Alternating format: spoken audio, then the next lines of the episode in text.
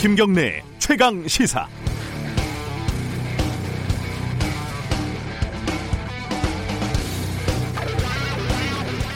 저도 주변에 친한 기독교인들이 있습니다. 어, 이 사람들 보니까 예배를 드릴 수가 없어서 많이들 속상해 하더라고요.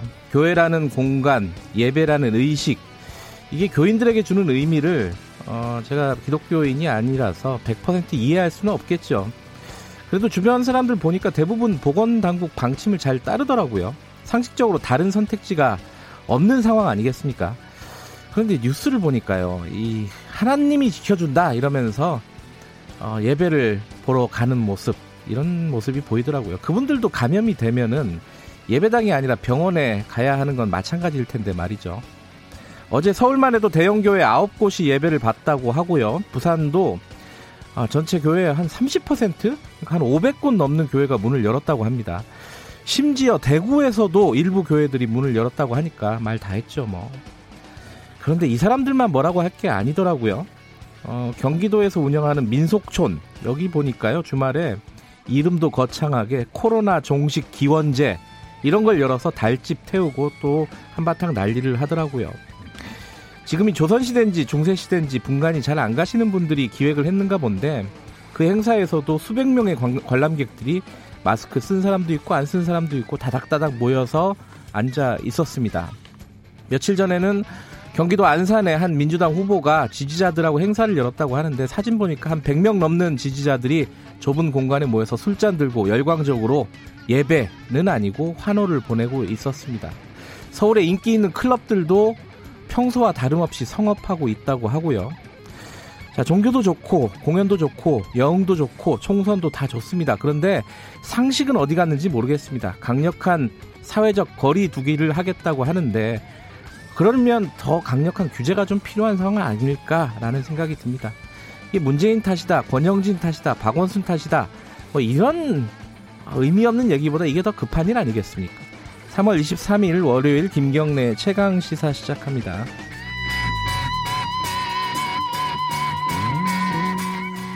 김경래 최강 시사는 유튜브 라이브도 열려 있습니다. 샵 9730으로 문자 보내주시기 바랍니다. 짧은 문자는 50원, 긴 문자는 100원입니다. 스마트폰 애플리케이션 콩 이용하시면 무료로 참여하실 수 있습니다.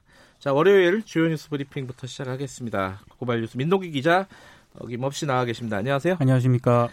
어, 제가 말씀드렸듯이 이제 정부가 앞으로 2주 동안 어, 다음 달 5일까지 사회적 거리 예, 이거를 굉장히 좀 강력하게 시행하겠다 이 얘기를 밝혔죠. 네, 종교 시설, 실내 체육 시설, 유흥 시설의 운영 중단을 권고를 했습니다. 네. 불가피하게 운영해야 할 때는 업종별 준수 사항을 철저히 지켜야 되는데요. 일단 감염 관리 책임자가 출입자 명단을 작성을 하고 매일 두 번씩 체온을 측정해서 대장에 기록을 해야 됩니다. 네. 그리고 종사자와 이용자는 전원 마스크를 착용을 해야 되는데요. 만약에 위반이 드러나게 되면 지자체장이 집회, 집합 금지 명령을 내리게 되고요. 네. 이걸 또 어기면 300만 원 이하 벌금이 부과가 됩니다. 해당 시설에서 확진자가 발생하면 지자체가 치료비와 방역비 등 손해배상을 청구할 수 있습니다. 앞으로 2주 동안은 도서관, 박물관, 미술관 등 국립 다중이용시설 운영이 중단이 되고요. 네. KTX 같은 대중교통에서는 좌석 배정 때 승객 간 거리 떨어뜨리기가 적용이 됩니다. 그리고 공무원 같은 경우에는 원격 근무가 확대가 되고요. 국내외 출장 금지 등이 시행이 될 예정입니다. 저도 올해 들어서 헬스클럽을 끊었거든요. 아, 한 달 동안 못 갔습니다. 이제 그거는 제가 스스로 안 간 거였는데 어, 문자가 왔더라고요. 앞으로 2주 동안은 휴업하겠다고. 네. 어, 뭐 마스크 쓰고 운동을 할 수는 없는 상황이니까요. 아, 힘듭니다. 예. 자, 2주 동안 한번 제대로 한번 해보죠. 이게 뭐 잘 되지 않겠습니까? 2주 동안 저는 전부 다 우리 시민의식 뭐 전 세계에서 다들 칭찬하고 이러고 있는데 유럽에서 지금 코로나 확산이 심상치가 않잖아요. 그쪽에서 오는 입국자들에 대한 규제도 지금 강화하고 있는 거죠. 그러니까 어제부터 유럽발 입국자 전원에 대한 코로나19 진단 검사를 시작을 했습니다. 네. 지금 미국 같은 경우에는 전 세계에서 세 번째로 확진자 수가 많아졌거든요. 네. 확산 추이를 지켜보면서 판단하겠다고 밝혔습니다. 방역 당국에 따르면 어제 0시까지 총 누적 확진자 수가 8,897명인데요. 이 가운데 123명이 해외에서 유입이 됐습니다. 유증상자는 검역소 격리시설에서 그리고 네. 무증상자는 8곳에서 진단검사를 받고 대기를 하게 되고요. 검사에서 양성이 나오면 병원이나 생활치료센터로 이송이 되고 음성인 경우에는 잠복기를 고려해서 14일 동안 자가격리 조치가 됩니다. 아, 그리고 지금 단기 체류 외국인 같은 경우에도 네. 체류 기간 동안 능동 감시를 통해 관리가 됩니다. 어, 지금 이제 사실상 이게 가능한 게 어, 이동하는 그 사람이 적기 때문에 가능한 거잖아요. 그렇습니다. 그러다 보니까 또 국내 항공사 중에 첫 번째로 문을 닫는 일시적으로 문을 닫는 항공사가 나왔다고요? 이스타 항공인데요. 예. 어, 내일부터 다음 달 25일까지 국내선 운항을 중단을 합니다. 네. 이미 이스타 항공은 지난 9일 국제선 운항을 모두 중단을 했거든요. 네. 그러니까 국내 국제선 모두 운항을 하지 않게 되는 겁니다. 네. 사전 예약한 승객은 이스타 항공을 인수하는 제주항공의 항공편을 대체 이용하도록 했는데요. 비행기를 띄울수록 손해다. 그래서 피해를 최소화하기 위해 이 같은 결정을 내렸다는 게 이스타항공 측의 설명입니다. 네. 지난 2월 임직원 급여를 또 40% 정도만 지급한 상황이라고 하거든요. 지금 문재인 대통령을 포함한 장차관급 이상 공무원들이 앞으로 4개월간 급여 30%를 반납하기로 했는데요. 네. 지금 정치권에서도 정의당을 중심으로 어, 이 같은 움직임이 확산이 되고 있는데 정치권 전반으로 확산되는 그런 분위기입니다.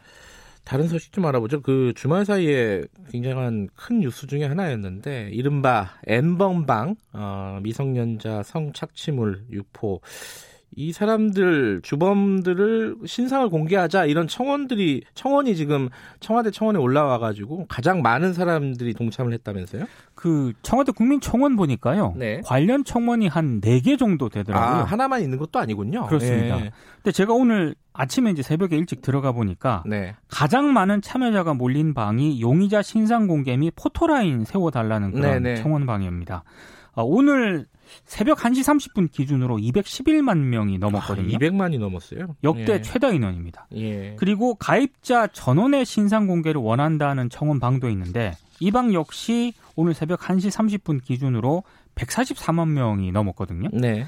그러니까 디지털 성범죄가 발생할 때마다 우리 그 사법부가 손방망이 처벌을 해왔는데 네. 여기에 대한 좀 반발 성격도 있는 것 같습니다. 네. 근데 또 다른 한편으로는요. 그 엠번방 접속 증거를 만 원에 없애주겠다는 카카오톡 오픈 채팅방이 또 무더기로 등장을 했다고 경향신문이 또 보도를 했는데요. 네. 이외에도 트위터에는 뭐 엠번방 영상 푸는 계정 이런 글들이 계속 올라오고 있고 네. 포털과 SNS에는 N번방 처벌 회피해 드린다 이런 글도 계속 올라오고 있다고 합니다. 이게 아마 이 정도 여론이면은 공개를 하지 않을까 싶어요. 그 박사 뭐 가장 주범은요. 그렇습니다. 그런데 이제 참여자를 공개할지 여부는 좀 논란이 될 것 같긴 하, 하겠습니다. 이게 법적으로요. 경찰이 이제 내일 그 이른바 그 박사의 신상 공개 여부를 결정을 한다고 합니다. 네. 어, 지금 정치권 소식들이 지금 총선 앞두고 여러 개 들어왔는데 요거는 어, 저희들이 브리핑 끝나면 바로 총선 얘기를 할 거거든요. 네. 그때 좀 정리하도록 하겠습니다. 이게 너무 또 많아져 가지고요. 네. 어, 마지막 소식 하나만 전해 주시죠. 어, 지금 분실한 고소장을 위조한 혐의로 기소된 전직 검사가 있거든요. 네. 징역형의 선고유예가 확정이 됐습니다. 대법원 3부가 전직 검사 윤모 씨 상고심에서 징역 6월에 선고유예를 선고한 원심을 확정을 했는데요. 어, 2015년 15년 말에 부산지검 검사로 재직을 하고 있었는데 고소인이 제출한 고소장을 분실을 했습니다. 이것 때문에 재판에 넘겨졌거든요. 네. 근데 이 전직 검사 윤 씨는 고소인과 시민단체가 고발에 나서니까 지난 2016년 6월 사직을 했고요.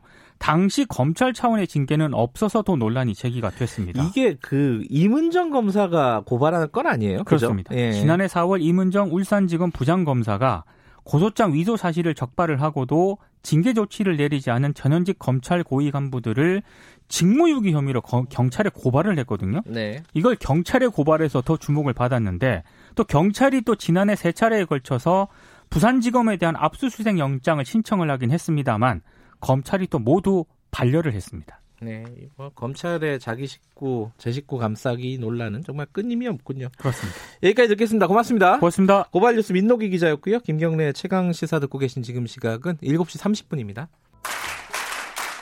최강 시사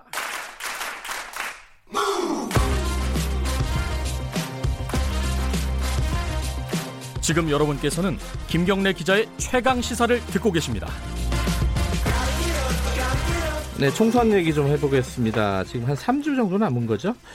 어, 지금 더, 총선, 어, 공천도 대략 마무리가 됐습니다. 더불어민주당하고 미래통합당. 어, 그런데 이제 가장 큰 이슈 중에 하나가 공천이야 이제 차근차근 진행이 왔던 부분인데 미, 비례대표 정당입니다. 지금 미래한국당, 뭐 위성정당이라고도 하고 자매정당이라고도 하는데 뭐 미래한국당이 있고 야당은 어, 여당 쪽에서는 지금 어, 더불어 시민당 그리고 또 열린 우리당과의 관계 설정도 아직 뭐 좀 헷갈리는 부분. 열린 민주당. 아니 저도 헷갈리네. 열린 민주당도 헷갈리고요. 자, 이게 저번에 이제 총선 얘기 하다가 비례 정당 얘기를 못하고 끝냈습니다. 그래서 오늘 또 모셨습니다. 권순정 전 미래, 일열미터 조사 분석 본부장님 나와 계십니다. 안녕하세요. 안녕하십니까. 반갑습니다. 그리고 오늘은 특별히 또 의제와 전략그룹 더모의 윤태곤 정시 분석 실장 또 모셨습니다. 안녕하세요. 안녕하십니까. 이뭐 오늘은 비례정당 위주로 좀 가볼게요. 네. 예, 저번 주에 뭐 그 각 정당이나 이런 부분들 모 정당 얘기들은 좀 했으니까 지금 여론조사로 보면요. 먼저 숫자부터 얘기하고 시작을 해보죠. 비례연합정 더불어시민당하고 어, 미래한국당 이 어느 쪽이 더 높게 나와요? 일단 그 오늘 발표된 네. 어, 리얼미터의 총선 비례대표 정당 그 투표율 네. 어, 그걸 보면은 어 그 더불어시민당이 38%가 나왔고요.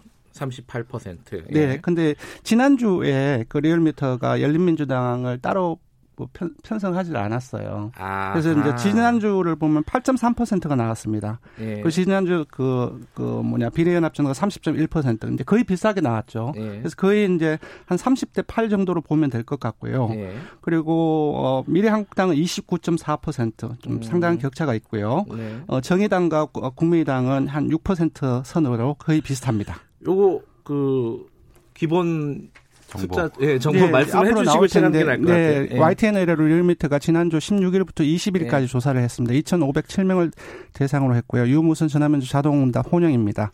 아, 오차범 위는 플러스 마이너스 2.0%포인트, 어, 응답률은 5.8%이고요. 중앙선관위 열심히 홈페이지를 보면, 홈페이지를 보면 자세히 알 수 있습니다. 그러니까 말하자면은 쉽게 얘기하면은 열린 아, 아 헷갈립니다. 더불어 시민당하고 어, 미래 한국당하고 대략 한 30, 29, 30 좀 비슷비슷하고 네, 그죠? 네. 만약 열린 어 아, 아, 헷갈려. 네, 열린민주당. 열린민주당. 아, 열린민주당이 네. 들어가면 그게 한 8 정도 나온다, 대략. 네. 그러니까 리얼미터만 아니라 다른 네. 이제 전화 면접을 조사한 다른 한국갤럽이라든지 다른 네. 이제 스팟으로 조사하는 것들하고 쭉 보면은 무당층을 빼고 어, 계산을 해보면 거의 비슷하게 나옵니다. 음. 하지만 금방 말씀드렸던 리얼미터 기준 한 30대 8 정도로 어, 더불어시민당과 열린민주당의 그 비율은 앞으로 조정될 가능성이 매우 큰 것 같아요. 왜냐하면 어, 어떤 비례 정당을 둘러싸고 내부적 내부적으로 그 민주당 계열의 내부적으로도 논란이 있고 하기 때문에 예, 열린민주당 빼면은 한 여당의 비례 정당이 한 38% 정도 나오는데 네. 그죠? 열린민주당 네. 넣으면은 좀 달라진다. 네. 어, 이게 이게 해석하기 나름일 것 같은데 윤태원 실장께서는 이 숫자를 어떻게 보십니까? 예상했던 수치인가요? 뭐 정량적인 거는 권본 부장님께서 쭉 설명해 네. 주실 테니까 전좀 정성적인 부분을 예, 예, 하면요. 예. 뭐 그런 거 있지 않습니까?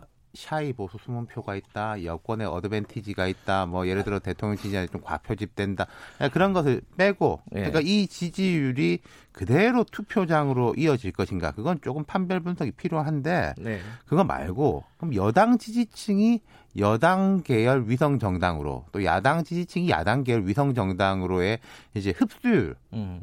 은 서로 서로 높다고 봐야 될 거예요. 그러니까 네. 여당 지지율이 떨어지고 높아지고 또 야당 지지율이 떨어지고 높아지고와 별개로 그 지지자들이 그대로 이전될 것인가는 음. 거의 이전될 것이다. 그리고 하나 더 보태자면은 음, 위성 정당이 잘 된다고 해가지고 네. 본당의 지지율이 높아진다거나 뭐 그런 거는 별로 없을 것 같아요. 시너지 효과는 없을 건데 흡수율은 높아진다.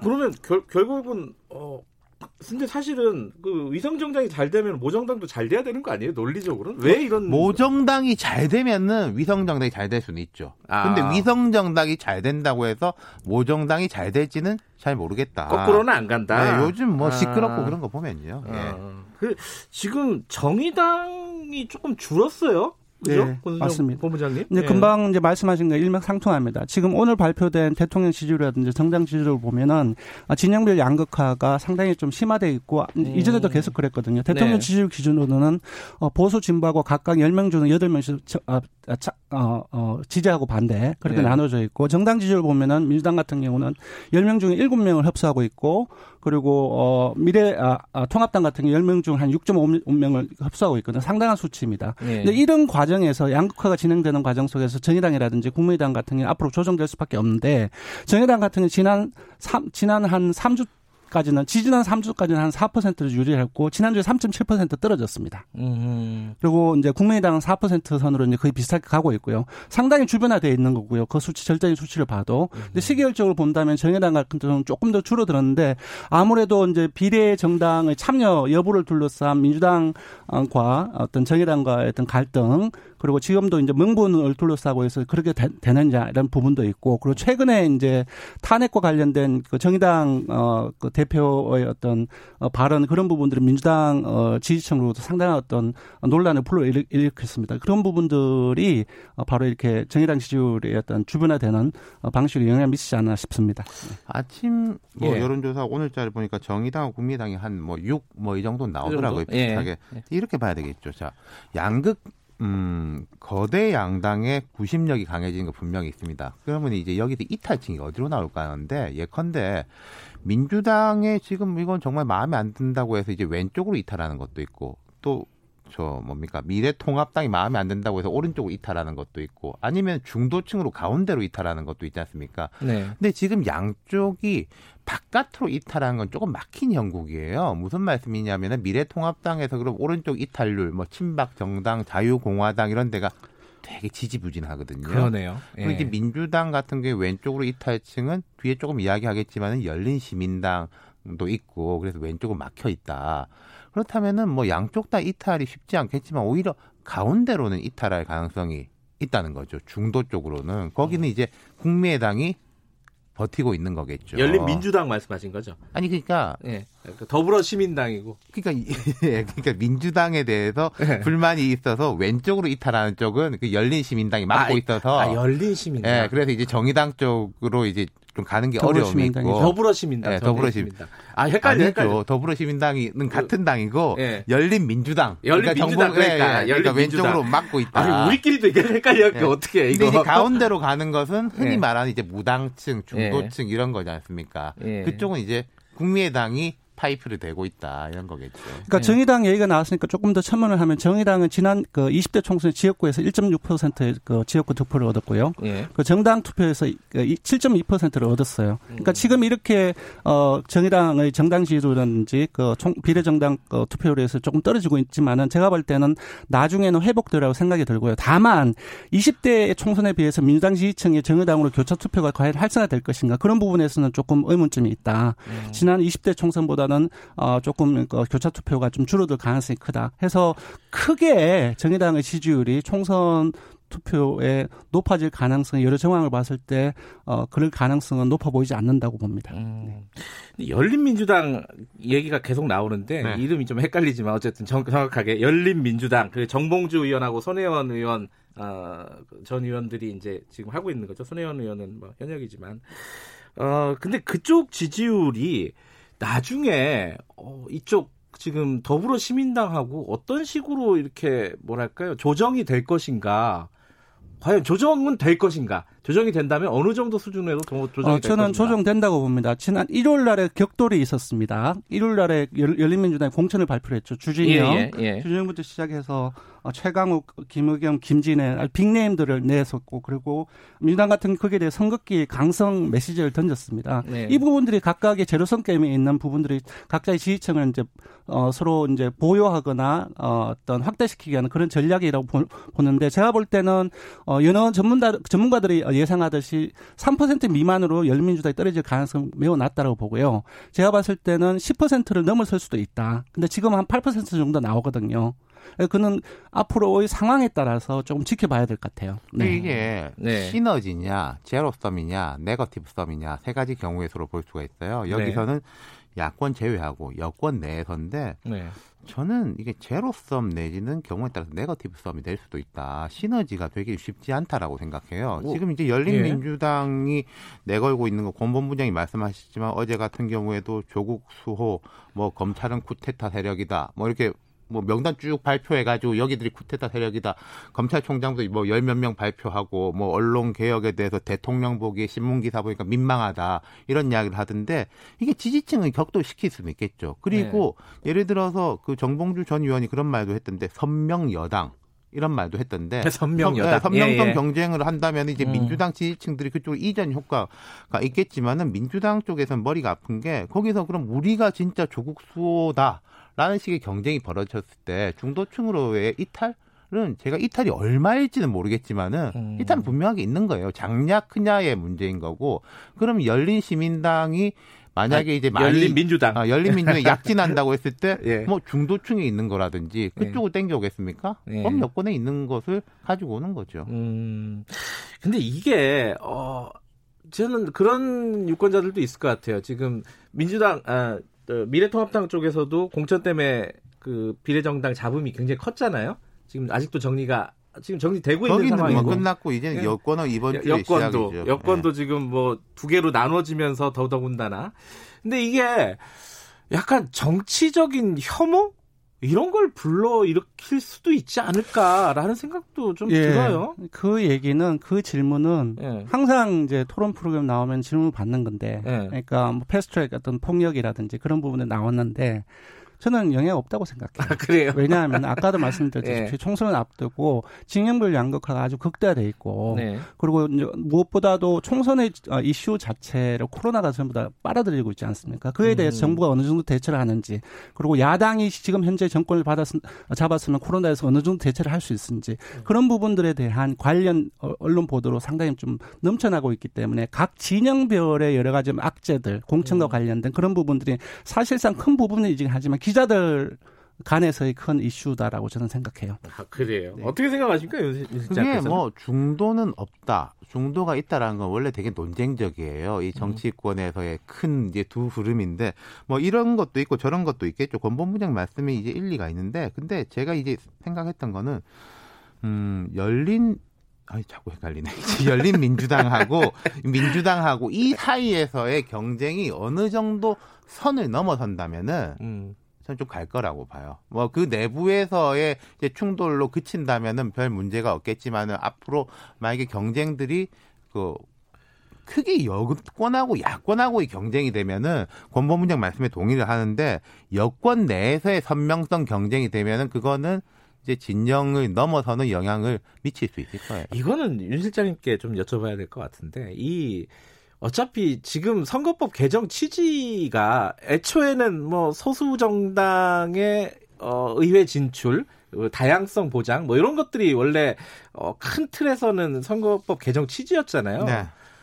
어, 지금 결과적으로 놓고 보면 결론적으로 보면 아니, 결과적으로 보면은 그 취지는 잘 안 보이고 잘 안 보인 게 아니라 완전히 안 아, 보인 거에 넘어서 오히려 중 그 소수 정당을 더 어렵게 만들고 그러니까요. 있는 거죠. 그러니까 이거는 뭐 누구의 음. 잘잘못을 떠나가지고 지금 유권자들이 4년 후에 22대 총선에서도 이 선거법으로 선거를 치를 수 있을 거냐고 물어본다면은 저는 뭐 한 80% 이상이 부정적인 답을 내놓을 것 같아요. 유권자뿐만 아니라 지금 정치권에 있는 내부자들한테 물어봐도요. 본부장님, 그 네. 그런 조사는 최근에는 없었죠. 이 지금 현행 그 개정된 선거법에 대한 뭐 찬반이라든가 네. 뭐뭐 좀 다시 바꿔야 되는 거 아니냐 이런 여론, 여론 조사는 최근에는 없었죠. 어, 지금 바뀐 상태에서 바꿔야 된다 그런 얘기는 그렇죠, 그런 그렇죠. 여론 조사는 하나도 발견하지 못했습니다. 네, 지금 그 시작을 묻지를 않은 거죠. 네, 그거는 그렇죠. 이제. 아니 물으면은 어, 상당 부분이 좀 부정적일 것 같지 않을까, 부정적이지 않을까. 지금 이제 바뀐 선거법에 대해서 음, 정말 상당히 문제가 많습니다. 아, 실정적으로 말씀드리면은 네. 지난 20대에서 정의당이 비례대표를 넷을 얻었 나요? 그렇죠. 네, 그래서 그렇죠. 네, 지역구 두석. 지금도 마찬가지입니다. 세석 또는 다섯 계산에 나와요. 거의 음. 평균으로 잡으면 네 개죠. 네. 그러니까 지금 어 선거구제가 아, 그 선거제가 바뀌었음에도 불구하고 지난해 병립형 선거 아, 비례대표 배분하고 똑같이 나오는 일종의 패러독스가 있는 것은 사실상의 민주당하고 네. 어, 미래통합당의 책임이라고 볼 수 있을 것 같아요. 음. 아, 그러면은 지금 이제 당별로 이쪽 그 뭐랄까요? 야당부터 먼저 좀 얘기를 해보죠. 야당의 지금 공천 과정이 순탄치가 않았습니다. 지금 네. 사실 굉장히 좀 어지러운 상황에서 결국 뭐 한성교 대표가 수긍하는 형태로 정리가 되긴 했지만 네. 그 과정을 보면 좀 순탄치는 않았어요. 이거는 야당 쪽에는 어떤 지지자들에게 영향을 주지는 않을까요? 저는 여긴 크게 없을 거라고 봐요. 그쪽은, 왜냐면요. 음... 이거는 직영점입니다. 아마 뭐 내놓고 지경점이죠. 아니 그렇죠. 예, 그러니까 예. 여기 우리 내부에서 이렇게 되는 거지 범 진영 내에서 예를 들어 친박 대 비박이냐 이런 식의 갈등이 아니라는 거죠. 그리고 여기 사람 수, 이름들이 나오는 것도 보면은 뭐 친문이냐 비문이냐 이런 식이 아니라 약간 갈피가 없거든요. 김영호 공감위원장의 공천도 그랬었어요. 사람들이 많이 날아가는데 친박인지 비박인지 다 같이 날아간다 이런 거였고 그리고 예. 여기는 이제 정리가 됐고 그러니까 음. 제가 누차 말씀드린 대로 이 미래 한국당이 뭐 잘 돼가지고 미래통합당이 잘 될 것도 없는데 여기가 잘 안 된다고 해가지고 미래통합당이 안 될 것도 없다. 음. 그리고 여기는 이제 끝났다라는 음. 거죠. 그 수치상으로는 어때요? 그쪽 그 야당 쪽 그러니까 미래통합당 네. 쪽에 이런 좀 분란이 생기고 나서 그 뭐 정당 지지율이란다 이런 데 영향 전혀 안 주나요? 말씀하신 거의 변화 없습니다. 그 비례대표로 이게. 본다고 한다면 20 음.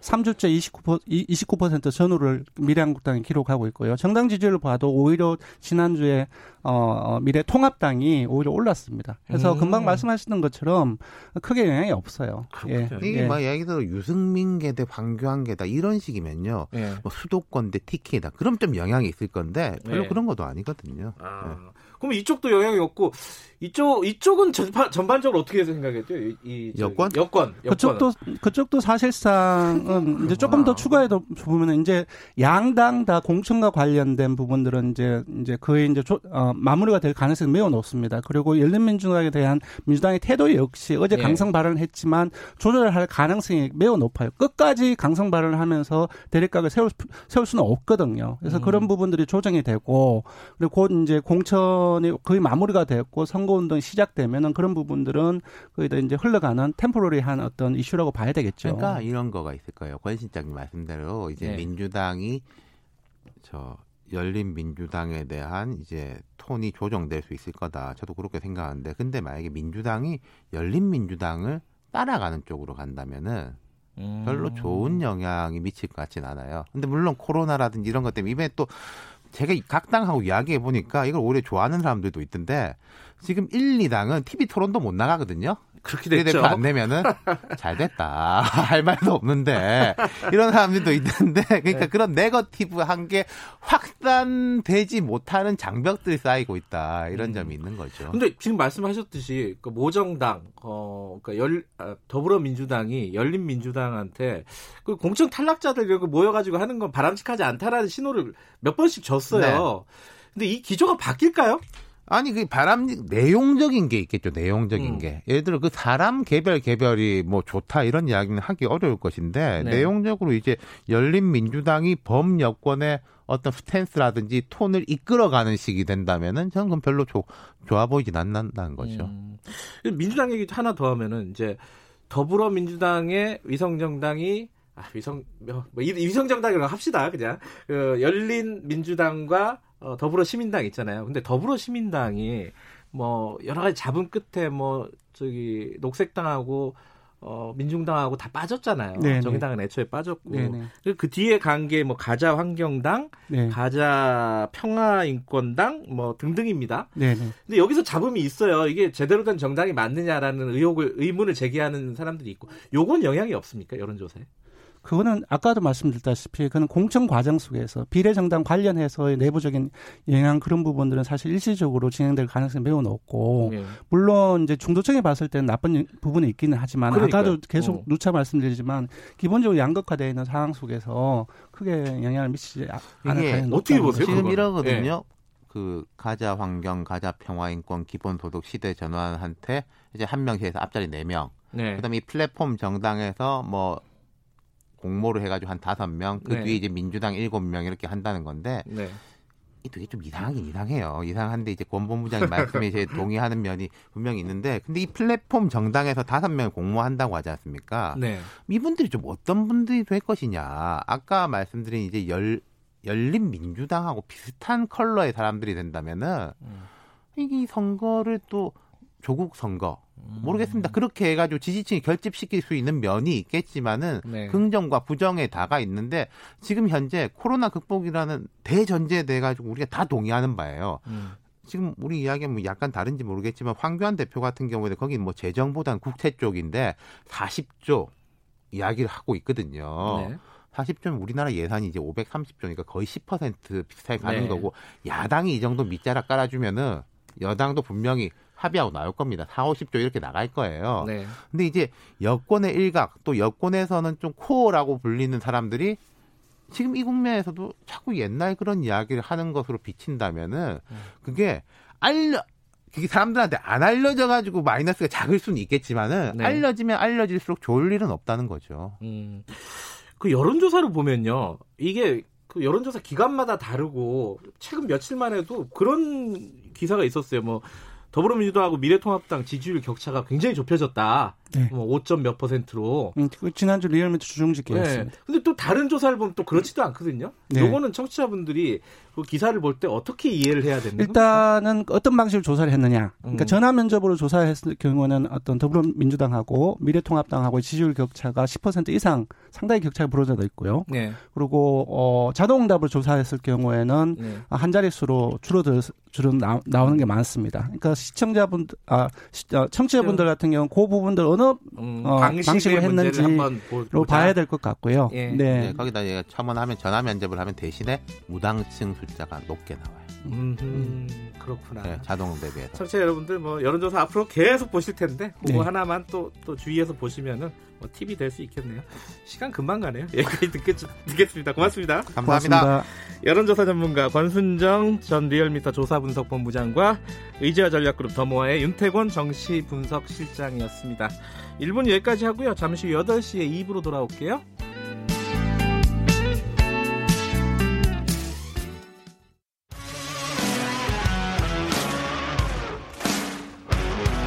탐사보도 전문 기자 김경래 최강 시사.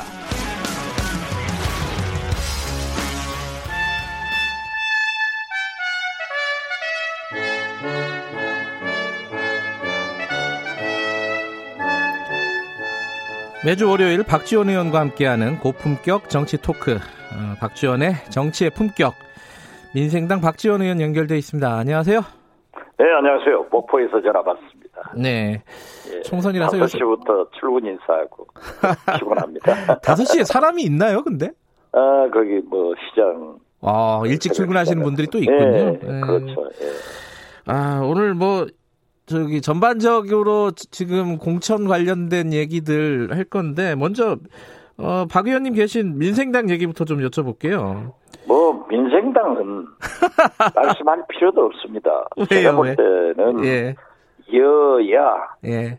또 군소정당까지 한마디로 진돗개 11마리하고 예. 셰파드 11마리가 지금 축구샵 하는 꼴입니다.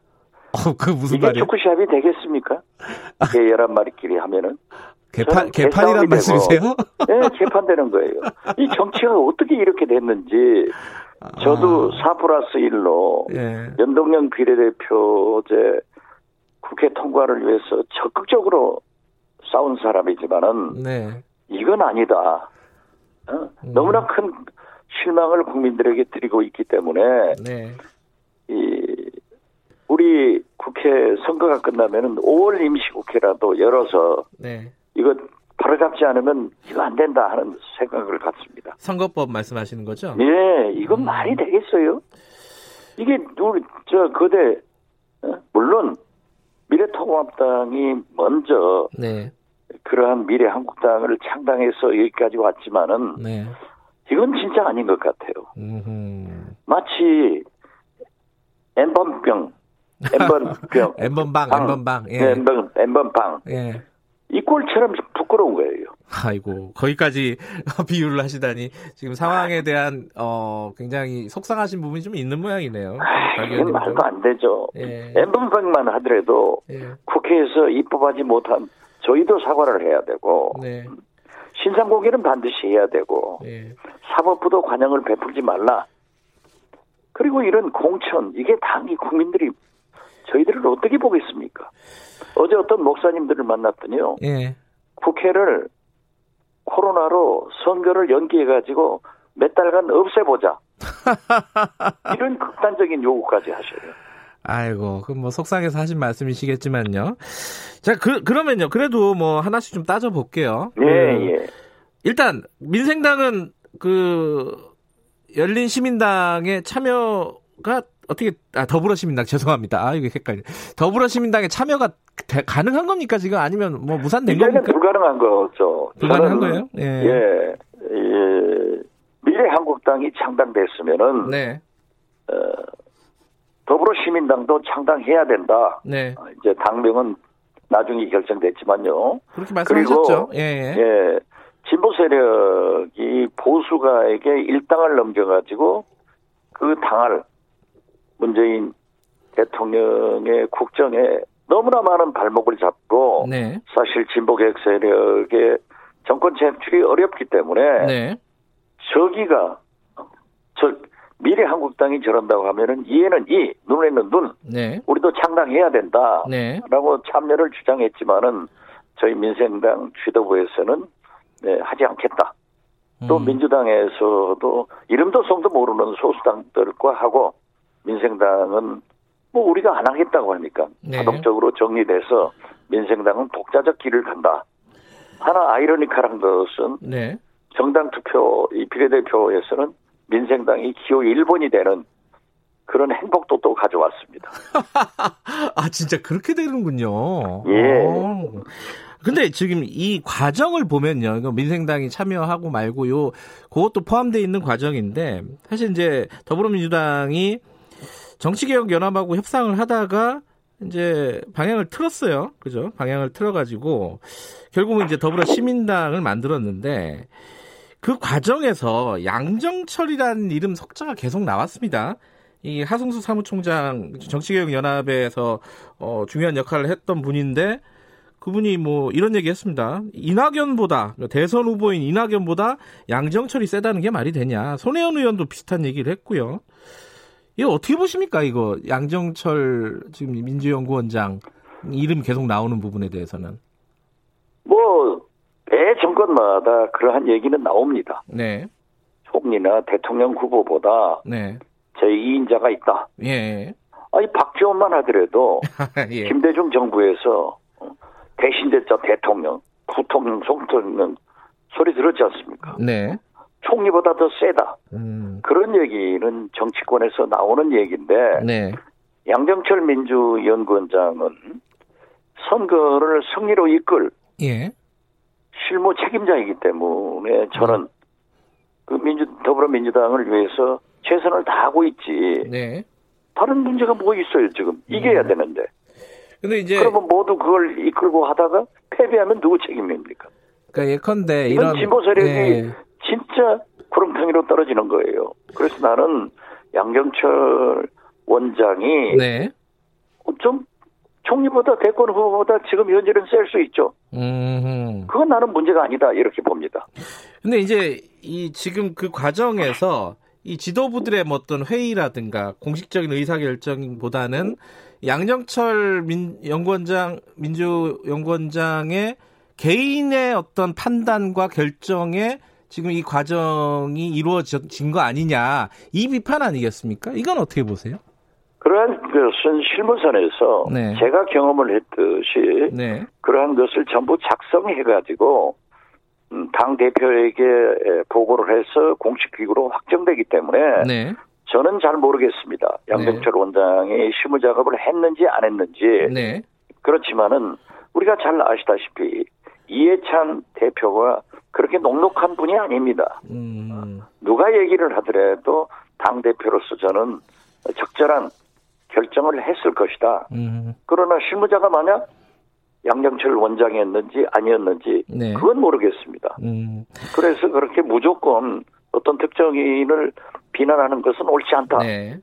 제가 김대중 정부가 5년간 네. 그러한 비난을 받아봤어요. 예. 그런데 실제로 제가 보니까 과대평가가 되더라고요. 음흠. 그러나 대통령을 모시는 사람으로서는 네. 어떤 악역도 필요할 것이고 네. 또 그렇게 좀 비난을 받을 수도 있는 거예요. 네. 그럼 난 사실 여부는 모르겠습니다. 네. 알겠습니다. 그 근데 그 과정도 그렇지만 결과적으로 아까 이건 언급을 해주신 부분인데 이 그 민주당이 같이 하기로 한 소수 정당들을 보면은 어 민주당 쪽그 비례대표 그 후보들은 이렇게 표현했습니다. 어 속된 말이지만 듣보잡 정당이라고. 이거는 그 좀 표심에 영향을 주지 않을까라는 걱정도 하는 쪽이 있어요. 여권 지지자들은 어떻게 보십니까? 저도 좀 듣보잡이 많아요. 음. 정치권에서 오래 있었던 박지원 같은 사람도 네. 어려운데 이미 지금 환경단체에서도 비판하고 나섰지 않습니까? 네네. 네. 그렇기 때문에 저는 이 더불어시민당을 만들면서 네. 어, 최소한 민생당이나 정의당이 함께하지 않기 때문에 네. 급조된 그런 군소 정당들이 있는데 네.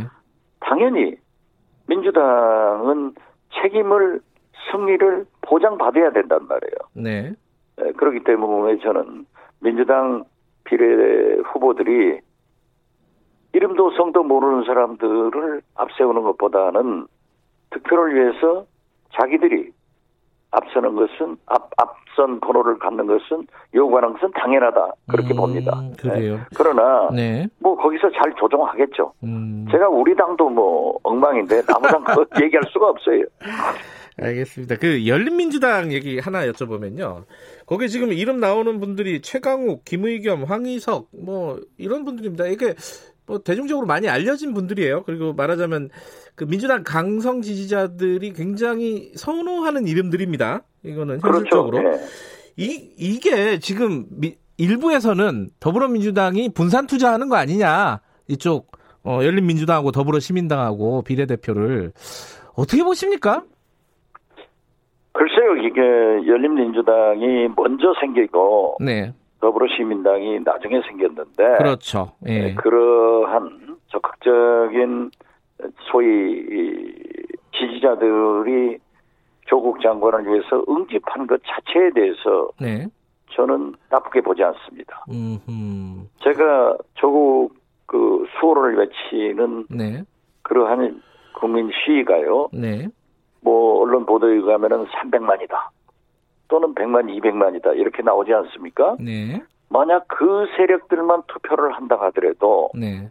엄청난 투표를 할 거예요. 음... 그렇기 때문에 자기들은 이 더불어시민당과 차별화해서 네. 그러한 적극적인 지지 세력을 흡수하겠다. 네.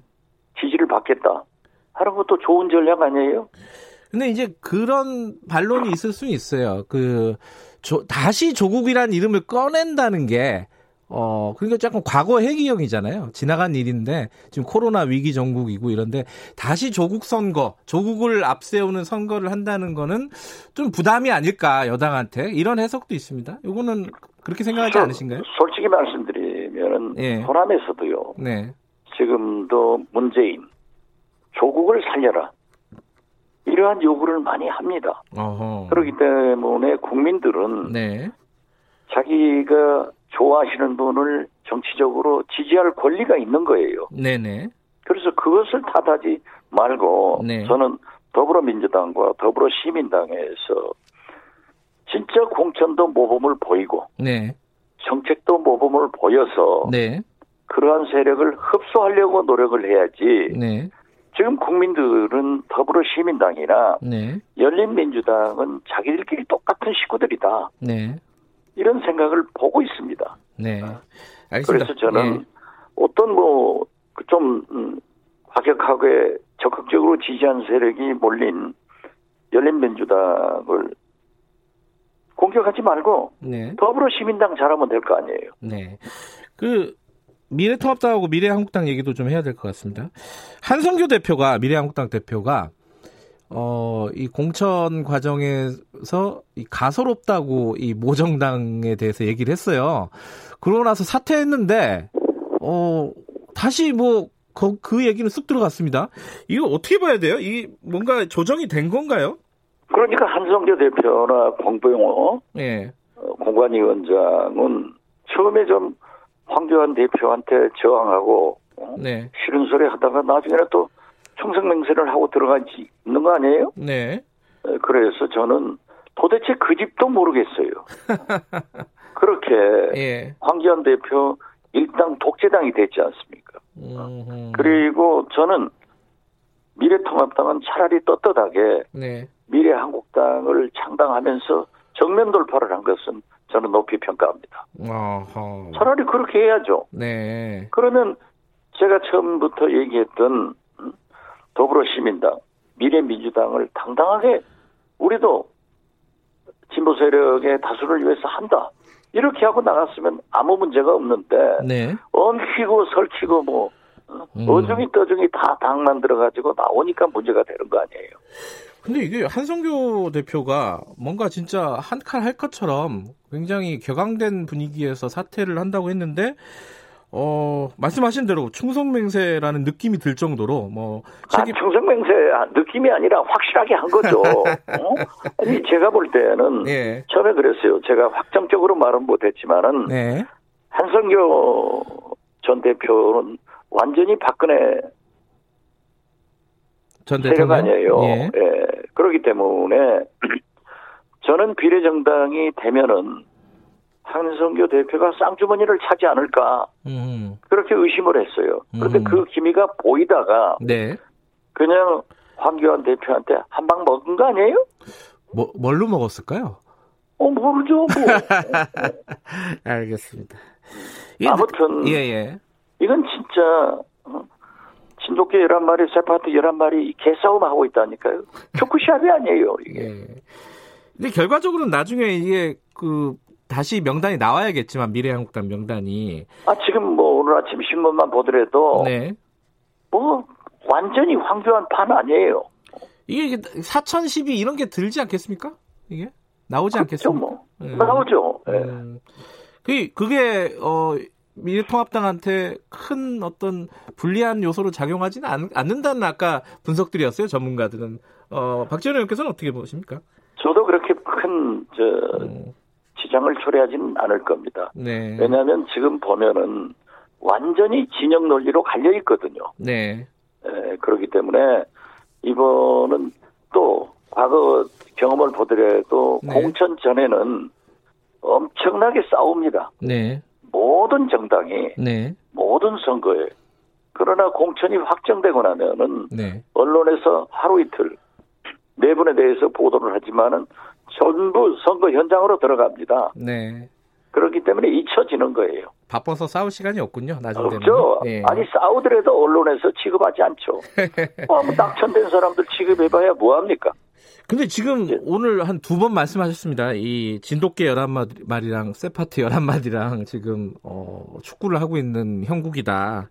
근데 이렇게 되면은 지금 어 중간 지대라고 해야 되나요? 어 뭐 예컨대 뭐 안철수 대표가 있는 국민의당 이런 중간 지대로 뭐 사람들이 조금 갈 수 있는 가능성 이건 어떻게 보세요?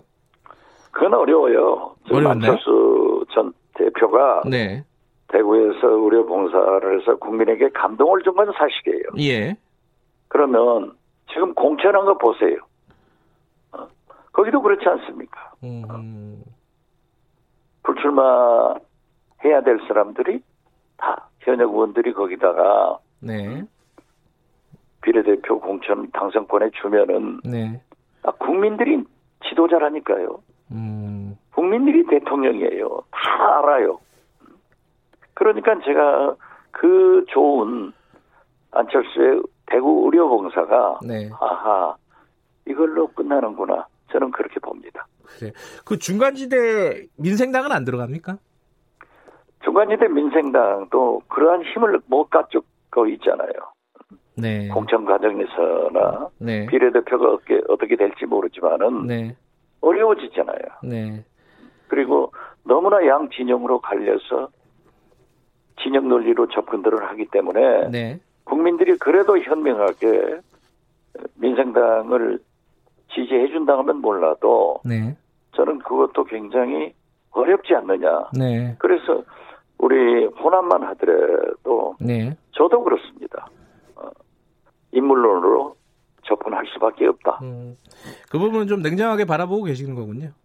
아, 냉정하게 봐야죠. 네. 현실인데. 예, 알겠습니다. 오늘 뭐 여기까지만 듣죠. 고맙습니다. 예, 감사합니다. 예, 정치의 품격 박지원 의원이었습니다. 공정하고 깊이 있게 오늘 하루 이슈의 중심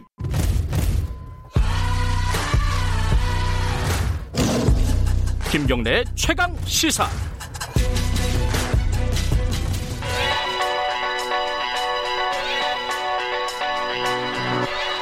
최강 시사 최한수의 눈. 네, 경제 현안에 대한 색다른 시선 최한수의 눈입니다. 최한수 경북대 경제통상학부 교수님 연결돼 있습니다. 안녕하세요. 예, 안녕하세요. 네. 어, 경북대에 계시니까 항상 전화로 많이 연결을 하는데 유튜브에 사진 올라온 걸 보니까 사진을 좀 갈아야 될 것 같은데요. 너무 옛날 네. 옛날 사진이에요 이거. 아, 그래요? 너무 젊어 보이셔가지고 깜짝 놀랐습니다. 예, 예. 오늘 오늘은 네네. 네. 코로나 추경 좀 얘기를 할 건데요. 이게 예, 예. 우리, 뭐 우리나라만 얘기가 되는 게 아니에요. 전전 세계적으로 다 가고 있지 않습니까? 추경이 네. 됐든 뭐 재정 투입이 됐든. 예. 어, 어디, 어디 나라부터 얘기할까요? 가장 중요한 나라가 어디라고 보십니까? 우리가. 일단 뭐, 미국부터 시작을 하죠. 미국부터요? 예, 네, 예, 미국, 예. 미국은 엄청난 규모라고 계속 보도가 나오고 있습니다. 네.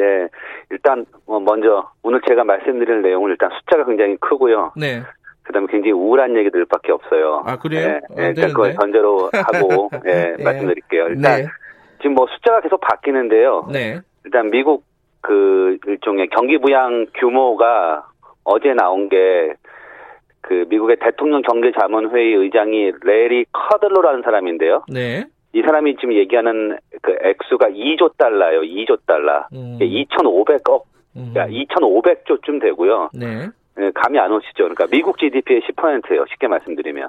10%. 예. 네, 우리가 내놓았던 안이 얼마였냐면 이번에 추경 통과안이 우리가 GDP 대비 0.6% 수준의 추경안을 통과시켰거든요. 네. 그러니까 그거랑 비교해 보면 규모를 알 수 있죠. 음. 예, 근데 이제 왜 이렇게 규모가 크냐? 이제 네. 그게 중요하잖아요. 네. 근데 뭐 지금 한국에서 언론에 보도가 되고 있지만 이제 제가 이것 때문에 미국 뉴스를 직접 봤어요. 네. 근데 지금 미국 상황은 어느 단계냐면 우리는 지금 이른바 사회적 거리두기를 하고 있는 거잖아요. 네. 근데 미국은 이제 전면적인 이른바 이제 락다운, 그러니까 이제 다 집에 있는 거예요. 음. 예. 근데 이제 이게 무슨 문제가 있냐면 미국 경제에서 지금 우리는 일종의 소비 측면에서 사람들이 만나지 않으니까 돈을 안 쓴다 이런 얘기가 지금 주로 나오는 거잖아요. 네. 근데 미국은 우리보다 훨씬 더 해고가 자유롭잖아요. 네. 그러니까 예를 들면 인터넷에 올라온 내용 중에 뭐가 있냐면 지금 미국 하버드 대학이 학교 문을 닫았어요. 아. 그러면 예를 들면 그럼 이제 그 기간 동안 카페테리아에서 일하는 사람들 있잖아요. 네. 이런 사람들 해고시킨 거예요. 음. 그래서 지금 예를 들면 미시간주에 보면 지난 3일 동안 실업급여 지급자가 1,500%가 증가했대요. 이제 초기 단계인데. 아이고, 15배네요, 네, 15배. 예, 예. 예. 그러니까 지금 사람들이 경제학자 중에 미국 금융위 때 실업률이 얼마였냐면 2008년도 때 최고로 찍었거든요. 네. 그게 10%였어요. 그 실업률 수준이. 네. 근데 지금 사람들 실업률을 뭐라고 예측하고 있냐면 50%까지 올라간다고 보고 있어요. 아, 이게 좀, 이게 너무 비관적인 수치 아니에요, 이거는? 아니, 제가 보기에는 이게 근거가, 왜냐면 지금 미국이 한 음. 2주, 뭐 한 달 동안 문을 닫는다는 거 아니에요, 지금. 모든, 네. 가능하죠. 음. 그러니까 거기다가 이제 직접 구제 금융을 요구하는 산업들이 있어요. 뭐 네. 항공, 그렇죠, 대표적으로. 네. 그 다음에 뭐 레스토랑, 지금 문 다 닫으니까. 네. 그러니까 그다음에 이제 산업들한테 유동성도 제공해 줘야 될 거 아니에요. 그러니까 네. 이러다 보니까 액수가 거의 천문학적 수준으로 가고 있는 겁니다.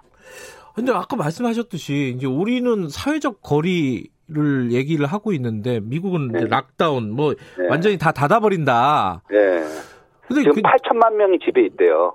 일을 못 하고. 그게 물론 이제 그 경제 전문가시고 이제 방역 전문가는 아니시지만 그 우리랑 상황이 그렇게 다른가요? 이게? 그러니까 일단 뭐 저도 이제 전문가가 아니지만 핵심은 예.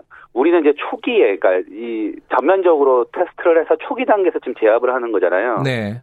근데 미국이나 뭐 다른 나라들은 지금 그게 안 되고 있잖아요. 그래서 예, 그러니까 음. 일종의 그게 그리고 이제 우리보다 미국 특히 미국이 우리보다 보건 의료 수준이 낮기 때문에 네. 사실은 그거에 투자를 안 한 거죠. 네. 그러니까 그거에 대한 사회적 비용을 사실 미국은 이제 어떻게 보면 지금 부담하고 있는 겁니다. 음흠.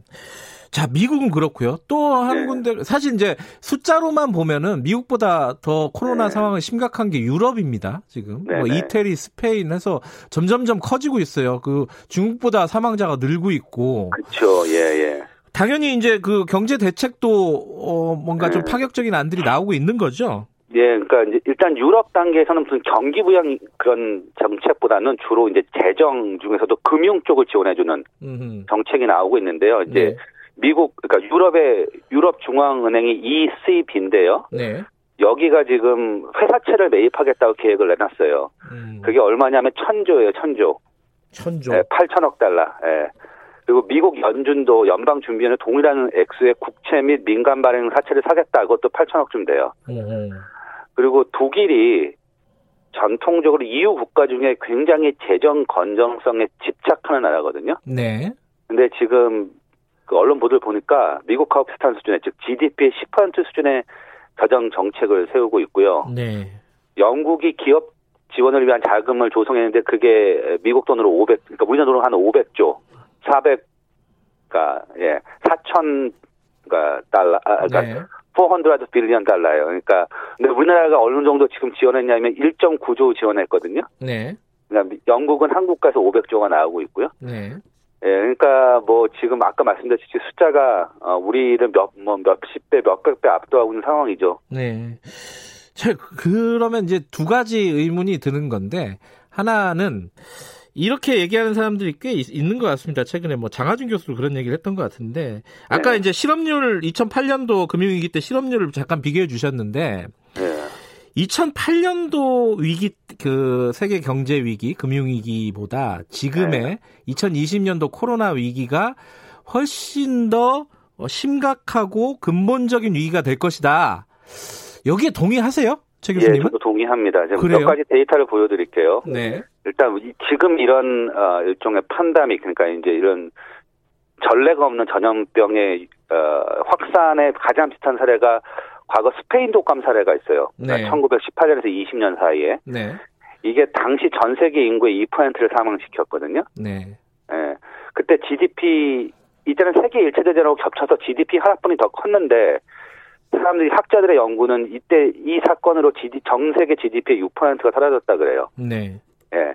그리고 지금 그 그러니까 금융 위기 때 연방 미국 염준 위원을 했던 이제 버냉키나 옐렌의 예측은 뭐냐면 이게 미국 금융위기랑 비교가 안 될 정도로 크다라는 거예요. 음. 왜냐하면 미국 금융위기 때는 금융 쪽만 손대면 됐는데 네. 지금은 생산 전반에 충격이 온 거잖아요. 실물 경제도 어, 그렇죠. 그러니까 그때는 예. 미국 실물 경제 영향이 있던 게 아니에요. 그냥 미국의 어떻게 보면 이제 모기지 시장에서 시작된 거고 네. 그거를 고치는 게 제, 제 1의 임무였는데 지금 네. 비교가 안 될 정도로 크다고 하고요. 네. 지금 학자들 예측을 보면 지금 중국의 1분, 1분기 GDP가 9% 하락했어요. 네. 그러면 이게 연으로 치면 2%쯤 되잖아요. 네. 지금 사람들 예측은 미국은 올해 GDP가 두 자릿수 하락을 예상하고 있어요. 아이고. 예, 그리고 이게 얼마나 갈 거냐도 되게 중요하잖아요. 네. 근데 지금 제일 중요한 이슈는 뭐냐면 제가 보기에 그런 것 같아요. 지금 금융시장을 안정시킬 뉴스는 딱 하나예요.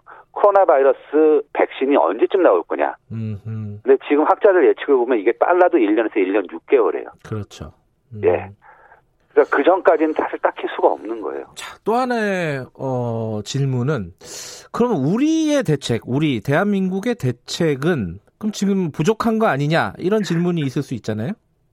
아, 그러니까 저는 꼭 그렇게 보진 않아요. 그러니까 그래요? 이제 절대적 음. 음. 보면 작죠. 그건 네. 맞아요. 근데 예. 이제 지금 미국 이나 유럽에 비해서 우리가 훨씬 더 잘 대처하는 것도 사실이잖아요. 음. 그러니까 우리는 지금 적어도 지금 공장이 문을 그러니까 모든 가게가 문을 닫는 정도는 아니잖아요. 그리고 그렇죠. 모두가 집에 있는 음. 단계는 아니고 네. 그러다 보면 당연히 대응 방법도 틀려지는 거고요. 네. 대응 수준도 네. 다만 지금 어, 이 세계 경제라는 게 결국은 국가별 협조와 서로 연결되어 있는 걸 통해서 뭐 진행이 되는 건데 네. 지금 미국이나 중국 경제, 그러니까 유럽 경제가 이렇게 무너지면 네. 우리도 대책은 세워야 되니까요. 네. 제가 보기엔 지금 시기에 근데 그걸 판단하기가 좀 일러요. 음. 왜냐하면 뭐가 어떻게 보면 뭔가 위기를 대응하려면 뭔가 위기 중에도 대응을 해야 되지만 어느 정도 감이 그러니까 잡혀야 되잖아요. 네. 근데 지금 아무도 감을 못 잡고 있잖아요. 그러니까 네. 지금 정부가 얘기했듯이 지금 정부는 계속 뭐라고 얘기하고 있냐면 굉장히 중요한 시그널 중에 하나가 계속해서 발 빠르게 대응하겠다고 얘기했어요. 네. 그러니까 제가 보기에는 이제 정부 그리고 의회가 힘을 합쳐서 지금 상황 변경에 따라 추가로 뭐 돈도 더 지원하고 네. 사회 안전망도 더 강화하는 대책을 좀 세워야죠. 어, 시간이 많지 않지만은 그 주가 떨어지니까 막 20, 30대가 네. 삼성전자 주식 막 어, 사들인다. 네, 투매, 이런, 네, 투. 제가 어떻게 어, 보세요 어, 이거? 그러니까 투자는 자기 책임이니까요. 예. 그리고 뭐 주가가 올라간다 떨어진다 예측하는 건 불가능합니다. 네. 다만 제가 정보를 하나 드릴게요. 네. 지금 우리가 미국 주가가 올해 들어와 그러니까 그 미국 첫 환자 발생 시점 기준으로 주가가 얼마 하락했냐 지금 30% 하락했어요. 예. 네, 근데요. 금융위기 때 50%가 하락했고요. 네. 그 다음에 달공화한 때는 90%가 하락했거든요. 네. 그러니까 제가 보기에 지금 바닥은 아니에요. 그러니까 알겠습니다. 그걸 감안하고 사람들이 선택을 해야 됩니다. 알겠습니다. 비, 관적인 말씀만 해주셨네요, 진짜. 네, 예. 고맙습니다. 네, 네. 예, 최한수 교수님이었습니다. 자, 2부 여기까지 하고요. 잠시 후 3부에서 뵙겠습니다. 일부 지역국에서는 해당 지역 방송 보내드립니다.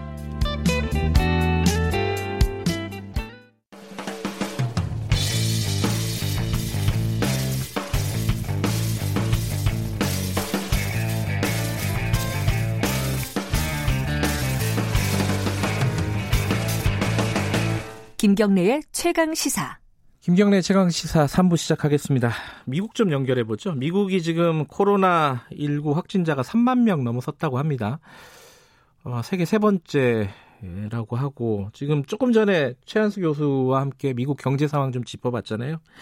지금 미국은 근데 또 대선이 한창입니다. 이게 대선은 또 어떻게 되고 있는지 어, 미국 현지 좀 연결해 보겠습니다. 김동석 미주 한인 유권자연대 대표님 연결되어 있습니다. 안녕하세요. 네, 안녕하세요. 뭐 뉴스들은 많이 나오고 있는데 현지에서 느끼시기에는 이 코로나 19 확산세가 미국은 어떻습니까? 어, 미국은 뭐 이제 본격적으로 어, 시작한 지 한 일주일 됐다 이렇게 보는 음. 봐야 될 것 같아요. 시작 단계다. 뉴욕에 예. 있는데요. 예, 네, 예, 뉴욕에 있는데요. 예. 밖에 나다니는 거는 이제 직접적으로 통제를 당하니까. 아하. 네, 그리고 어 저녁 8시부터 이튿날 새벽까지 그 통금이라는 거를 설정해서 네. 못 다니게 하고. 음흠. 네, 그리고 어, 이제 본격적으로 마스크를 써야 된다. 음. 그러니까 밖에 나가서 마스크 안 쓰면 이제 에, 눈치 보이고. 아 그래요? 어 음. 이런 게막 시작 되는 시점이고요. 네. 그 다음에 뭐 학교가 다 닫았고요. 네. 그 다음에 연일 대통령 뭐 주지사 시장 나와서 어, 비상 브리핑 하고 있고 지금 시간 CNN 라이브 보면은 아마 아, 일요일이기 때문에 늦게 평소에는 정오 시간에 나오는데 트럼프 대통령 나와가지고 일일 브리핑 직접 하고 있습니다. 네. 아, 이 국가 재난이고 위기구나. 직접 시민사회에 체감이 돼가지고 네. 서서히 촘촘하게 일상에 이제 압박이 되어오는 거죠.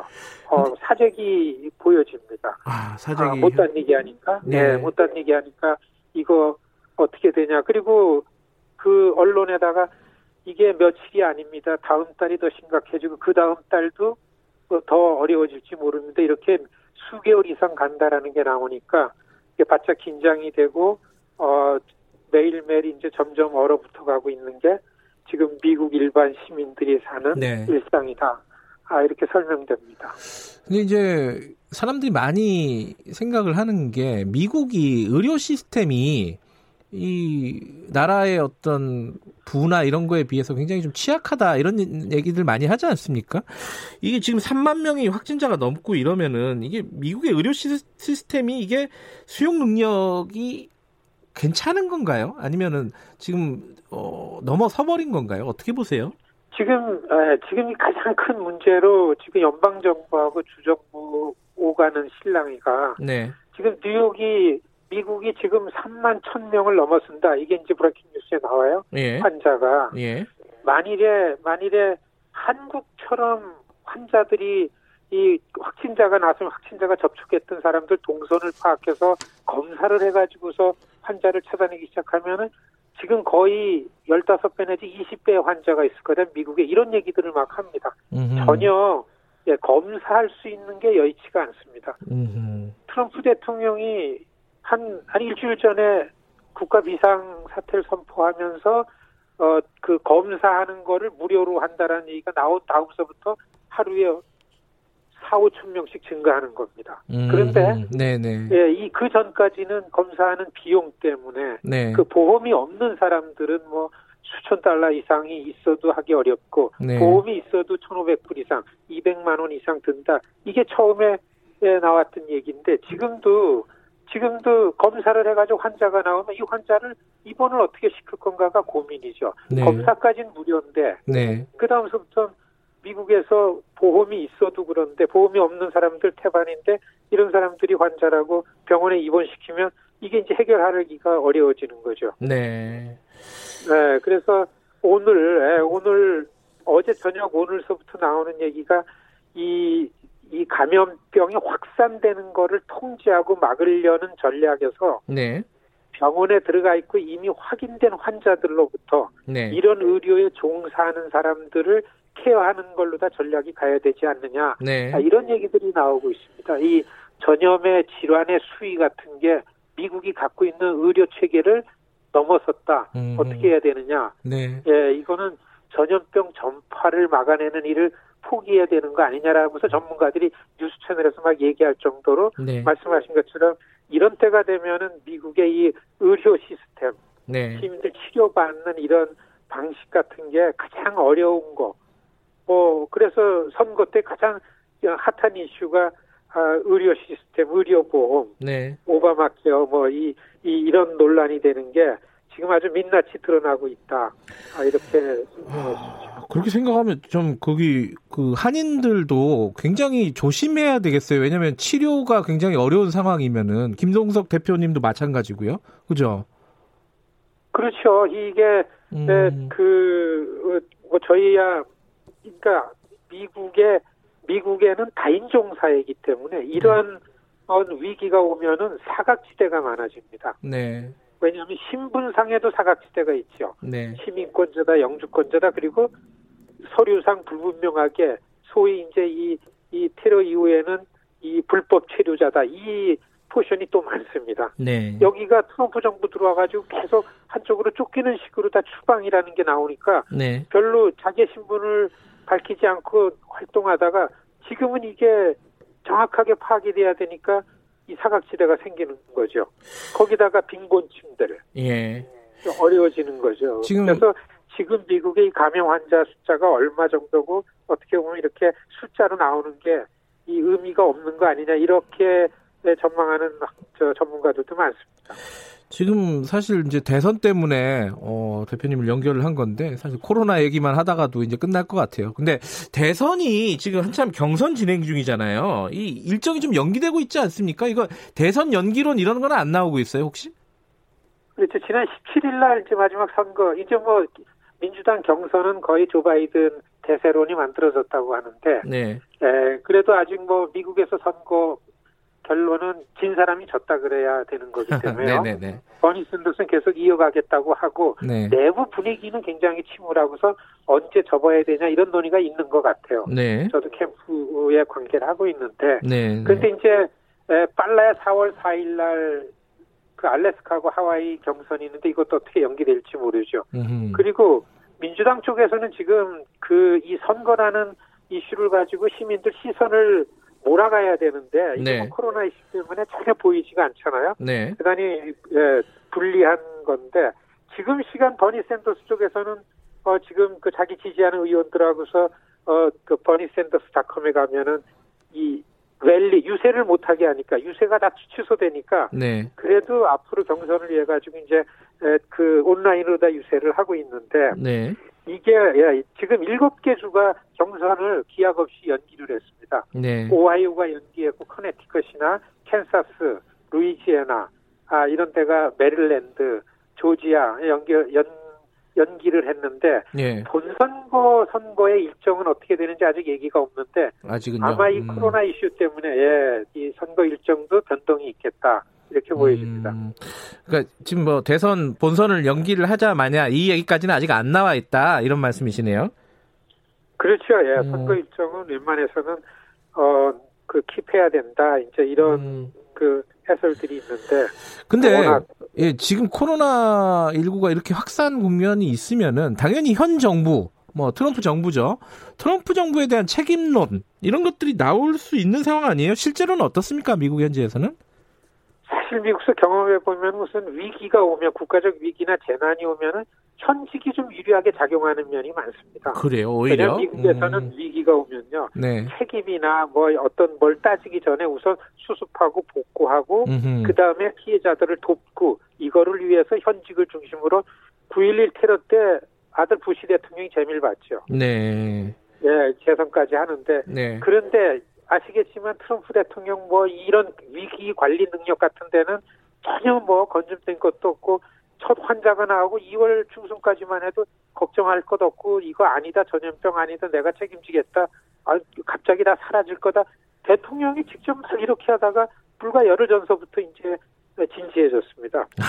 그렇기 때문에 예, 이 사태가 얼마나 오래 가고 예. 이걸로 인해 가지고서 이 경제 문제, 경기 이 부분이 어떻게 되고 이런 걸로 인해서 굉장히 큰 변수가 될 거다 음. 이렇게 보여지고 있고요.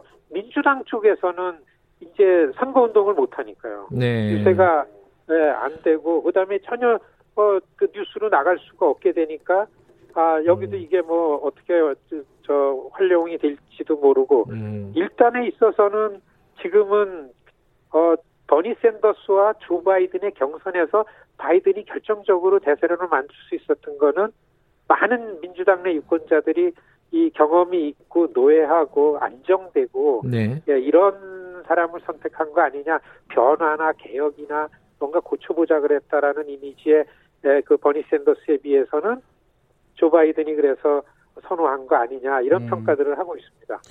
그럼 뭐 이제 경제 위기나 이런 것들이 본격적으로 닥치면은 어, 이게 정치공학적으로 이 코로나 19가 어느 쪽에 더 유리하게 될지는 아직까지는 뭐 판단하기 좀 이르다 이런 말씀이시네요. 그런데요, 지난 한 일주일 동안 미 네. 연방의회에서 민주공화 양당이 특히 낸시 펠로시 민주당 하원 의장이 트럼프 쪽하고 합의를 꽤 빨리 봤습니다. 네. 코로나 사태 지원 패키지 법안이라는 게 네. 그래서 아마 뉴스도 많이 나갔는데 미국 시민 1인당 1000불을 주냐 2000불씩 주냐 아라는 이런 논의를 하고 네. 이렇게 해가지고 거의 결론이 지금도 이제 휴일이지만 의회에서 논의 중인데 네. 그 기업을 어떻게 지원할 건가에서 이견이 있어 가지고 법안으로 통과가 아직 더뎌지고 있지만은 이렇게 돼 가지고 시민들한테 그, 그 1250불씩 부부 합쳐서 2500불씩 기준을 만들어서 준다고 하니까 트럼프 대통령이 지지로 올랐어요. 아, 그렇군요. 네, 그러니까 이게 지금 미국 시민사회가 어떻게 얼룩튈지 모르고 네. 대단히 큰 변수다 지금 예. 상황이 이렇게 보여집니다. 근데 이게 좀 뜬금없는 얘기긴 한데요. 이게 북한에서 갑자기 그 김여정 노동당 제1부부장이 트럼프 대통령이 김정은 위원장한테 친서 보냈다 이걸 갑자기 밝혔어요.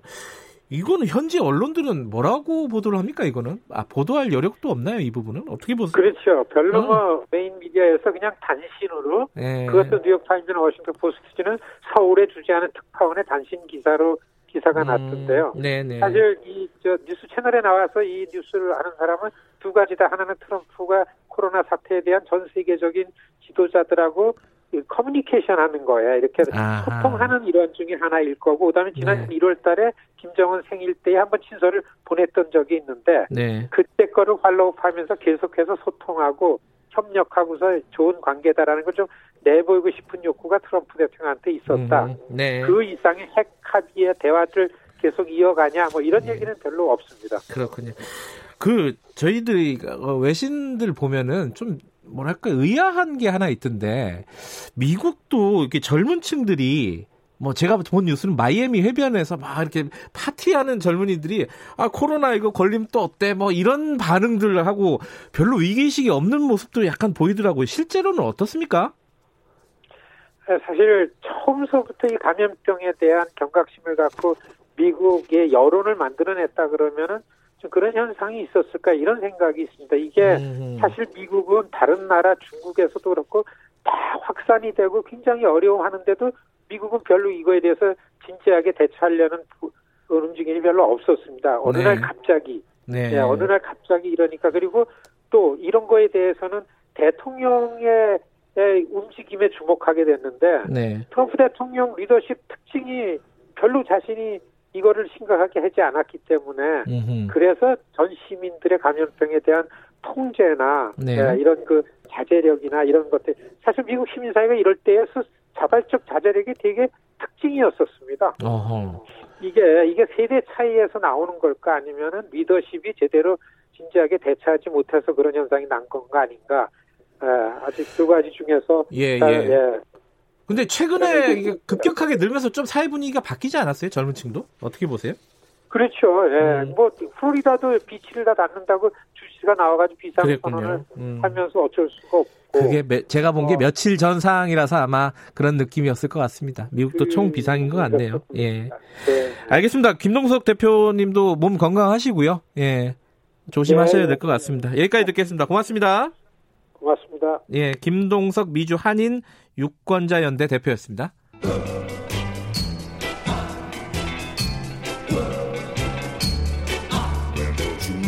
정글 같은 아침 시사의 숲에서 오늘도 웃고 울고 즐기며 사는 자연인 김경래 씨.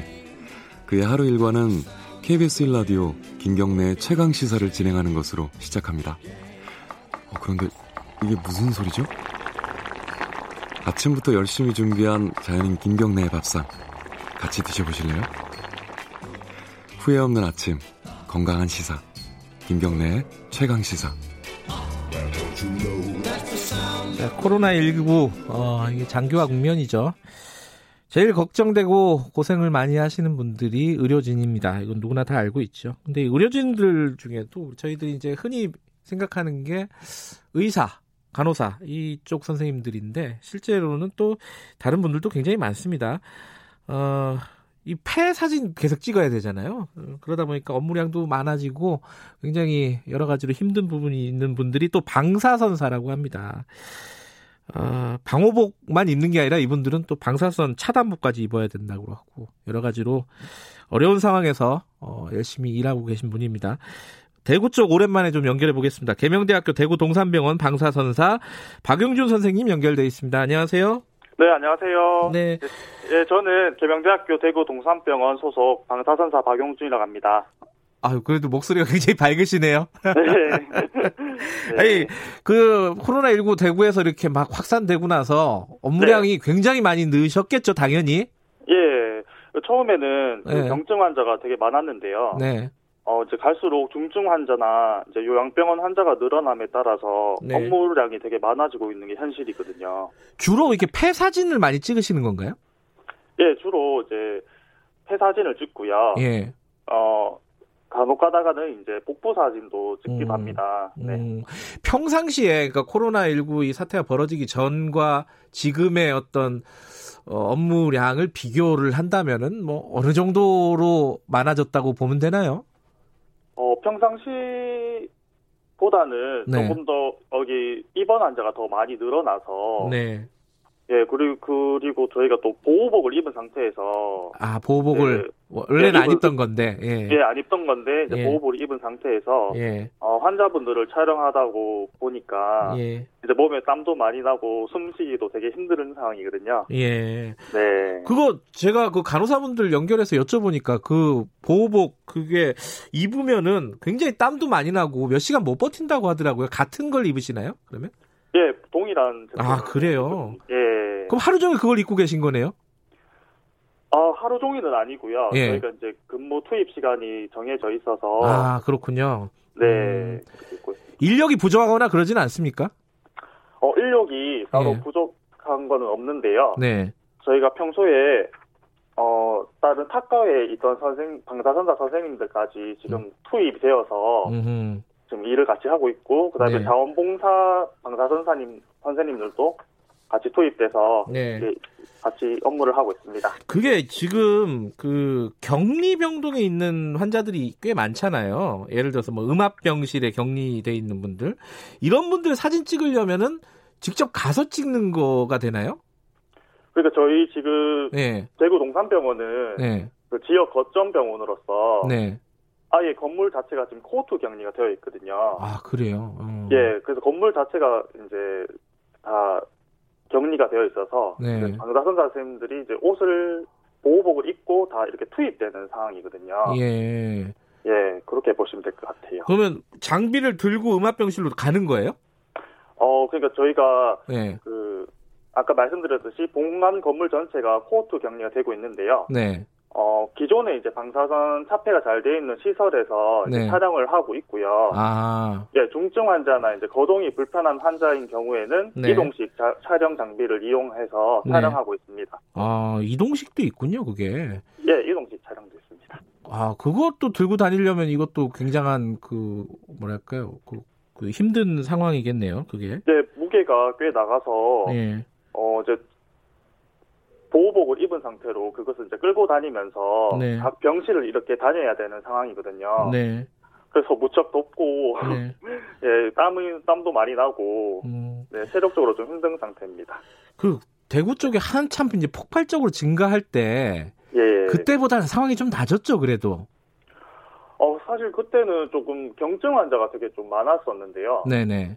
지금 이제 중증 환자가 점점 많아지면서 아. 예 실제로는 더 이렇게 업무량이 더 과중되어 있는 상태거든요. 아 그렇군요. 예안 좋아진 환자분들이 되게 많이 늘어났거든요. 지금. 네. 예, 그런 분들도 계시고 지금 이제 대구 같은 음. 경우에는 요양병원 환자들도 네네. 네. 되게 많이 늘어나서 예, 협조가 좀 어려운 분들도 좀 많거든요. 네. 네. 그래서 저희가 그런 부분에 대해서 조금 힘든 아, 것. 네. 대구가 좀 한숨 돌린 거 아니냐라고 다들 음. 생각하실 텐데 실제 현장에서는 어, 오히려 어, 중증 환자가 늘어서 더 어려운 상황이다 이런 말씀이시네요. 네 맞습니다. 네.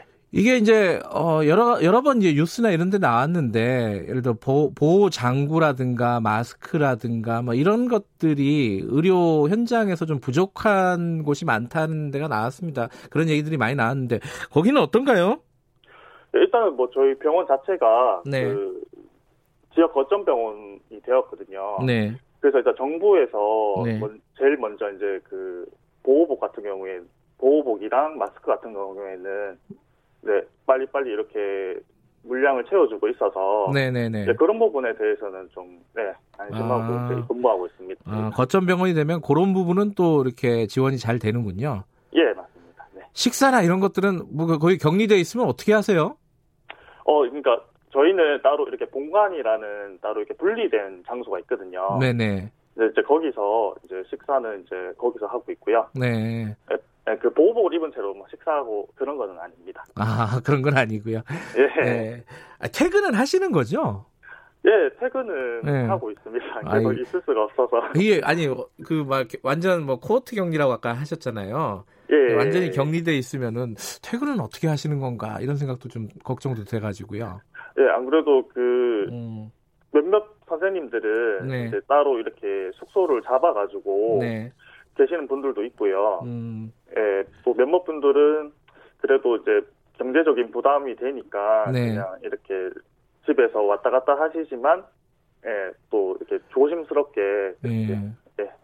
그 의료진들은 아마 전국적으로 다 똑같을 텐데 대구는 특히 또 이제 환자가 워낙 많이 증가를 한 상황이어가지고 걱정들을 많이 해요.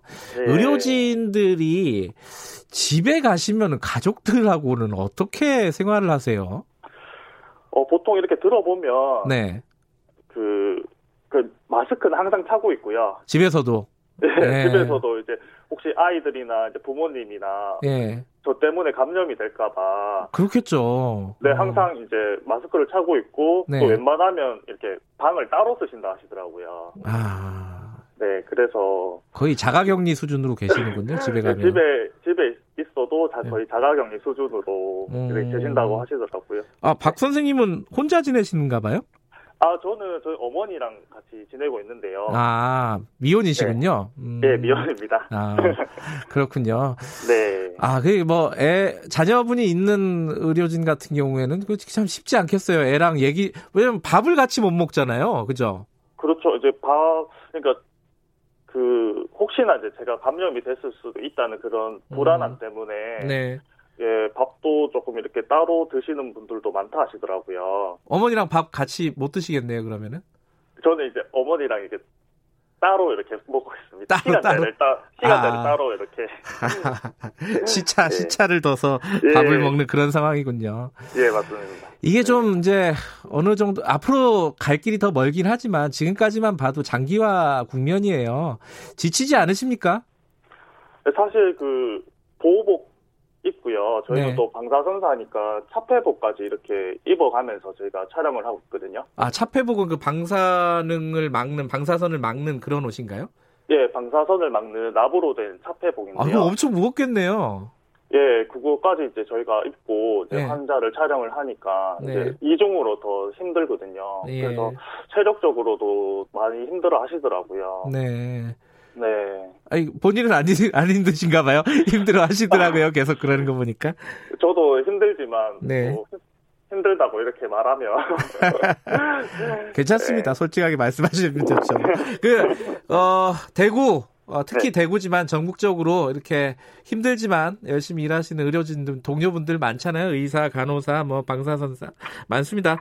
어, 한 말씀 해주신다면요, 동료분들에게? 네, 의료진 여러분 정말 고, 노고가 많은데요. 네. 여러분이 아니었다면 이제 대한민국은 더 이렇게 혼란에 빠졌을 겁니다. 그래서 네. 한분 한 분 자부심을 가지고 네. 마지막 코로나19 환자가 완치될 때까지 네. 예, 끝까지 전력 투구해서 국민의 소중한 일상을 되찾게 노력해 주셨으면 감사합니다. 어, 네. 실례지만 그 연세 나이를 좀 여쭤봐도 되나요? 네, 저는 현재 33살입니다. 아, 그렇군요. 예, 예. 알겠습니다. 아, 근데 굉장히 밝으셔가지고 저희들 인터뷰가 굉장히 좋았습니다. 아, 감사합니다. 네. 네. 힘든 여건에서도 그래도 밝게 이렇게 일하시는 의료진 분들이 계셔서 저희들은 좀 안심이 되는 것 같습니다. 오늘 고맙습니다. 네, 감사합니다. 네. 계명대 대구 동산병원 방사선사 박용준 선생님이었습니다. 어, 병원에 가실 일이 가끔씩 있잖아요. 이번에 코로나 19 때문에 아니면 다른 병 때문에 가시면은 고생하신다는 말씀 한 말씀 하시면은 좋을 것 같습니다. 서로 간에. 자, 오늘 여기까지 하죠. 김경래 최강시사 3월 23일 월요일. 저는 뉴스타파 기자 김경래였고요. 내일 아침 7시 20분 다시 돌아오겠습니다.